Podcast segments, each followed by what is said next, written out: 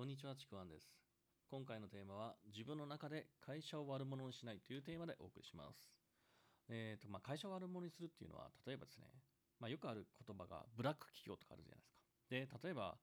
ブラック企業で、自分所属してる会社ブラック企業でダメだとかね、うちの会社はこれがダメなんだよねとかっていうふうに、なんだろう、結構ですね、世の中に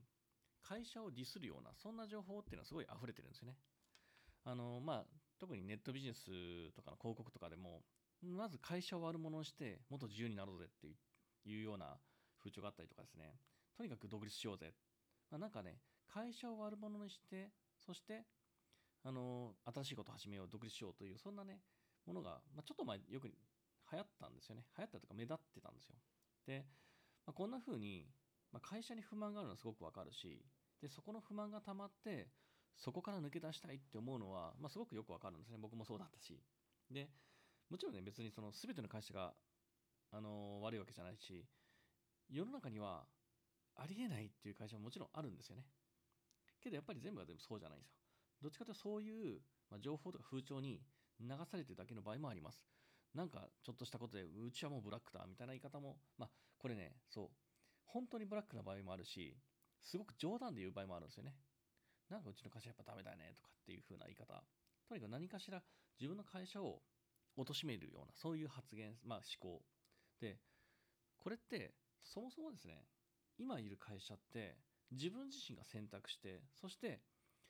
そこに入りたいと言って所属して、そしてそこから給料をもらって生活をしているっていう状態なんですね。で、あの、これで、特に今まで会社に所属する自分が当たり前って考えていた人ほど、その今所属している自分の会社を悪者にしすぎると、そこに所属している自分まで、自分のセルフイメージまでも傷つけてしまうんですよね。この会社ブラックだ。そして、そこに所属している自分もブラックに甘んじている自分っていう、そういうセルフイメージを作っちゃうんですよね。なんか今までの自分のセルフイメージをちょっと傷つけていく、そういう発言思考になっちゃうんですよ。で、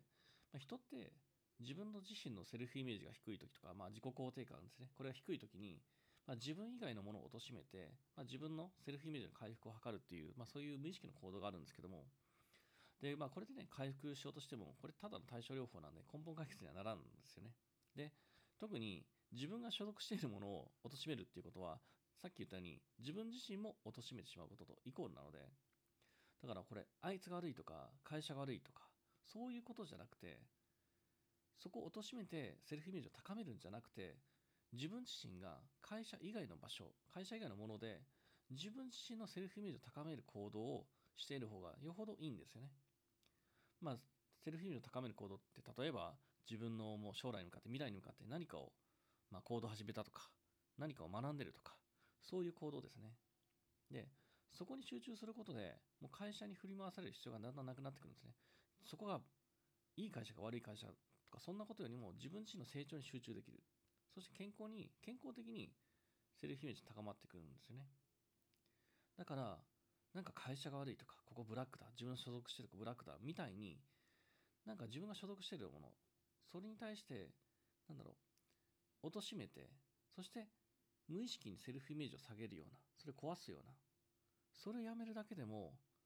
その意識を変えていくだけのすごく効果は出てくるので、ぜひですね、何かこう、俺んとこ会社ダメだみたいなことが口癖になったりとか、そういうことを思いがちな人は、ちょっとそれを変えて、もっと自分自身が会社以外の場所で